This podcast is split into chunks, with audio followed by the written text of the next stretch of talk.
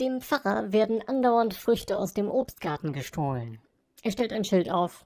Gott sieht alles. Am nächsten Tag steht darunter, aber er petzt nicht.